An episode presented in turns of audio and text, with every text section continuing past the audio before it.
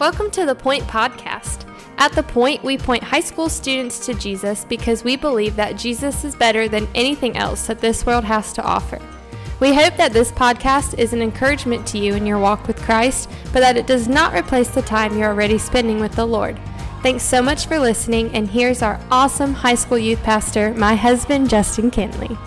So, as we continue to walk through Matthew 26, I'm just going to read for us verses 36 uh, through 46. It says this, and this is after uh, the Passover, this is after the Lord's Supper, this is after Jesus has said that Judas is going to deny him, and also after uh, Peter is going to deny Jesus three times, right? That Peter's going to turn his back on Jesus. This is after all of this stuff has been predicted and all of this has happened.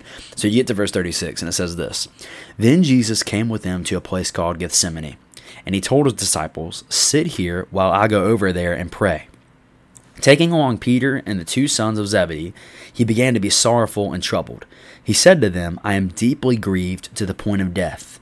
Remain here and stay awake with me. Going a little further, he fell face down and he prayed, My Father, if it is possible, let this cup pass from me. Yet not as I will, but as you will. And then he came to the disciples and found them sleeping, and he asked Peter, So you couldn't stay awake with me one hour? Stay awake and pray so that you won't enter into temptation. For the spirit is willing, but the flesh is weak. And again, a second time, he spent away and prayed, My Father, if this cannot pass unless I drink it, your will be done. And he came again and found them sleeping, because they could not keep their eyes open. And after leaving them, he went away and prayed a third time, saying the same thing once more. Then he came to the disciples and said, Are you still sleeping and resting? See, the time is near, and the Son of Man is betrayed into the hands of sinners. Get up, let's go. See, my betrayer is near. You know, this is one of those striking passages to me because it really reveals the agony of the cross that was weighing on Jesus.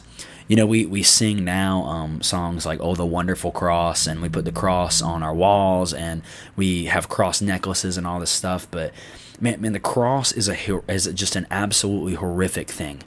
It, it is a gruesome thing. It is um, so incredibly violent and evil and excruciating. I mean, the cross is a terrible thing and and for Jesus to know this and here in this passage literally pray, Lord, if there's any other way. Like if there's any other way that your plan can be done, God, if there's any other way for Jesus to pray that, um, man, is really an incredible revealing way to show his humanity. But because, gosh, you, if you're not human, if you see the cross and you're like, ah, oh, that's no big deal, right? But any human being, any person would look at the cross knowing he was about to go there for sins that he did not commit, knowing that he was about to go there for things that he did not do, and he wasn't deserving of being there, yet to still go anyway, and for the Bible to be, just record how painful that was for him to do it is a, is a pretty powerful thing. But you, you know what's amazing is I think we can learn something from this um, because Hebrews sheds light on this for us. Because in Hebrews chapter 12, it says to fix our eyes on Jesus because he's the founder and the perfecter and the finisher of our faith. And then it says this who for the joy that was before him endured the cross. So, so it doesn't, I, I, used to read that wrong and, and, see that it said that Jesus endured the cross with joy. That, that's not really what it's saying. It's that he knew the joy that was coming after the cross. He knew the joy that God was going to bring from his death. So, in knowing what God was ultimately going to bring, Jesus endured the painful then and there. And you know, I think some of you listening on to this podcast today, that might be just an incredibly hopeful statement for you that, that right now, man, you're going through something, and right now it's painful, and right now it's hard, and, and you're saying, God, if there's any other way, don't let me go through this. But man, you can look beyond that and there's joy because God is doing something in your life. God is working together something for your good and for his glory. And so you can endure it for the joy that is set before you. Even if, this is where this is really crazy, right? Even if that thing you're enduring leads us to death, right? Even if that thing leads us to the worst possible place, well, what is Jesus about to do? He's about to die and he's about to rise again. He, he told us in John's gospel that he's the resurrection and the life. So even in the worst of endings, we are victorious through Christ. And so we can be hopeful even facing death. It doesn't mean we have to face death gladly. It doesn't mean we have to face circumstances and trials with this stupid grin and this stupid smile on our face, but we can face them with a hope that is an anchor for our soul. We can face them with a hope that is girded and that is deeper than just the, the crazy circumstances and events of life. But because Jesus rose from the grave, we have hope for the situations that we're going through. And I, I would be remiss to read that passages and not notice the disciples. Um, the disciples are pretty much bums here, right? Which is really funny because we just got out of the section where Peter's like, Lord, I would never deny you. And then literally the next verses, Peter is falling asleep on Jesus, right? Which is just funny. But I, I think one, one, it goes just to show just probably the disciples still didn't really realize that Jesus was about to be betrayed and die here.